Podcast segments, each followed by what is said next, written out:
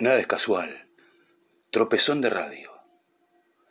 Leyendas, mitos y zafraslafra. Un podcast especial para Tropezón de Radio. Las cuadras del barrio Luján de la Ferrere no tienen nada que envidiarle a las dunas del desierto de Atacama. La lluvia hizo que la calle de tierra haya adquirido el molde que algún auto le dio en su ruta sumado a los grandes pozos, llegar a mi futura entrevista se había convertido en toda una travesía. El dibujo del SICAC en cada esquina encontró su fin en la última cuadra, un terreno más liso que el lugar donde estacioné en búsqueda del hombre que alcanzó la gloria. Este personaje era el indicado para salvarme de un trabajo. Me habían pedido hace una semana una historia de vida. Una tarde de café me la alcanzó. Un contrapiso recién terminado, afianzado por la lluvia, hizo que tuviera que saltar para poder entrar en un comedor del barrio. Julia, una de las mujeres emprendedoras de este lugar mientras descolgaba unos cuadros de educación popular, me responde las tres palabras y el gesto que esperaba. Sí, vive allí. Crucé y ahí estaba, como si me hubiera estado esperando. Al sonido del timbre la pava había empezado a hervir. Me abrió un hombre plenamente identificado con sus 40 años, esa edad que mezcla juventud y vejez. Se acomodaba perfectamente a su fisonomía. No sé si piensa quitarle años a su vida o ponerle vida a sus años, no se lo iba a preguntar, pero... Hola, disculpe, soy periodista y ando buscando a Carlos Zamudio para hacerle una entrevista. Soy yo, puede pasar. Entré. Pareciera que viviese solo, no había ninguna foto de su familia, solo dos de aparentemente él, vestido con una casaca y pantalón de fútbol. Muy gentilmente me invitó a sentarme. Me preguntó si tomaba mate, a lo cual le respondí con un gesto de afirmación como si me hubiera preguntado una obviedad. Luego de preguntar formalidades que rellenan las charlas y al finalizar una mezcla entre cigarrillos y mate empezamos el diálogo que me interesaba. Gracias. Necesito una historia de vida, una nota de color. Me lo presentaron como el hombre que alcanzó la gloria. ¿Me puede explicar por qué? ¿Qué hizo? Así es. Le voy a contar una historia. En eso se frenó, destapó el termo, se sirvió un mate, como preparándose para contar una larga y jugosa historia. De los días y noches que componen mi pasado solo me interesa uno. Del resto no me referiré sino lo indispensable para que ese día se entienda. Fue un primero de agosto de 1989, tenía 19 años. Algunos decían que también es un muy buen futuro, que era una promesa y la esperanza del club. Otros que tenía una tendinopatía severa que el talón de Aquiles del pie izquierdo y que afectaba a toda la superficie del tendón y no iba a poder caminar si seguía jugando y menos compitiendo. No obstante, llegué ese día con las ganas, el entusiasmo y el deseo de salir campeón. Mi equipo, Lafe Forever, jugaba la última fecha al Interbarrial del Oeste contra el defensor del título, Unión de Castillo. Justo coincidió el fixture enfrentar a los dos equipos que tenían la misma cantidad de puntos. El barrio se iba a paralizar esa tarde, de domingo. No estar en la canchita de enfrente del colegio se hubiera convertido en un acto propio de un hereje. La mañana del primer día de agosto me encontraba nervioso por la importancia de ese día, por el papel que iba a tener, que pese a estar lesionado igual iba a estar presente en semejante acontecimiento. No hubo lugar para los nervios al despertarme. Alfredo, el rastafrego, me levantó en dos segundos de la cama con la bocina de su auto.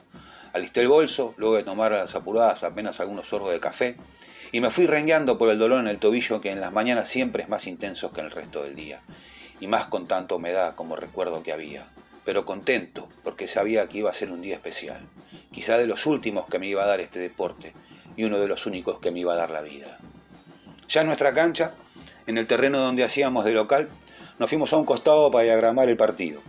Pese a mi lesión, yo estaba con el resto del grupo, escuchando las indicaciones del técnico, el vasco Jorge Almidíbar. Ellos tenían su fuerte en su continua búsqueda del arco rival. Venían goleando en todos los partidos. Gracias a la velocidad de sus delanteros y al buen criterio que tenían sus mediocampistas, encontraron la fórmula para vencer cualquier defensa que le pusieran enfrente. Así fue que planeamos un, o esperarlos y contraatacar, porque sus defensores eran muy lentos y le costaba a todo el equipo volver tan rápido, quedando así descompensados. Por lo tanto, planteamos un partido esperándolos en la mitad de la cancha, recuperando la pelota apenas pasaban esa línea y haciéndola correr por todo el terreno. Es por eso que el rival agilizando los contraataques, el técnico nos llamó a los que íbamos a estar en los costados y nos dijo, chicos, estén atentos, las posibilidades de contra, de atacar de manera rápida y de aprovechar el tiempo que nos queda por si estamos perdiendo o empatando depende de ustedes. Mientras más rápido pongan la pelota en juego, más oportunidades vamos a tener. No se duerman, estén atentos, lean el partido, siéntanlo, percíbanlo. Si eso pasa, todos vamos a dar la vuelta. Les tengo fe. Hace falta que te cuente cómo tenía la piel en ese momento. Ni hablar de cómo me latía el corazón. Todo lo bueno del plan se desplomó a los 23 minutos del primer tiempo. Sí, porque pese a haber aguantado bien en los primeros minutos y hasta haber manejado más la pelota, Gutiérrez, el carrilero derecho de Unión de Castillo, pasó por mi lado, desbordó y terminó mandando un centro que la fiera Ortiz, un tanque de casi dos metros, con toda su potencia como un rayo, mandó de un cabezazo la pelota a la red. La impotencia, la desprolijidad y el cambio repentino de táctica hizo que nos desordenáramos para intentar empatar, aunque sea antes del fin del primer tiempo. No sé si sabías, pero acá jugamos dos tiempos de 35. No lo logramos y nos fuimos al entretiempo abajo en el marcador. En esos 15 minutos el Vasco no nos dijo casi nada de lo que antes no haya pronunciado. Según él, este era el camino y por lo menos dos íbamos a tener. Estaba en nosotros no perder esas oportunidades. Así fue que a los 10 minutos, Frego se sacó dos hombres de encima para tirar un centro que López, luego de una espectacular carrera por derecha, pasando por delante mío, la agarró de volea para meter un golazo que fue aplaudido por todos los que vieron semejante obra de arte.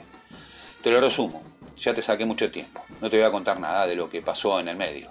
Tuvimos llegadas nosotros y eso es un penal desviado que falló Gutiérrez, el que había lanzado el centro en el primer gol de visitante.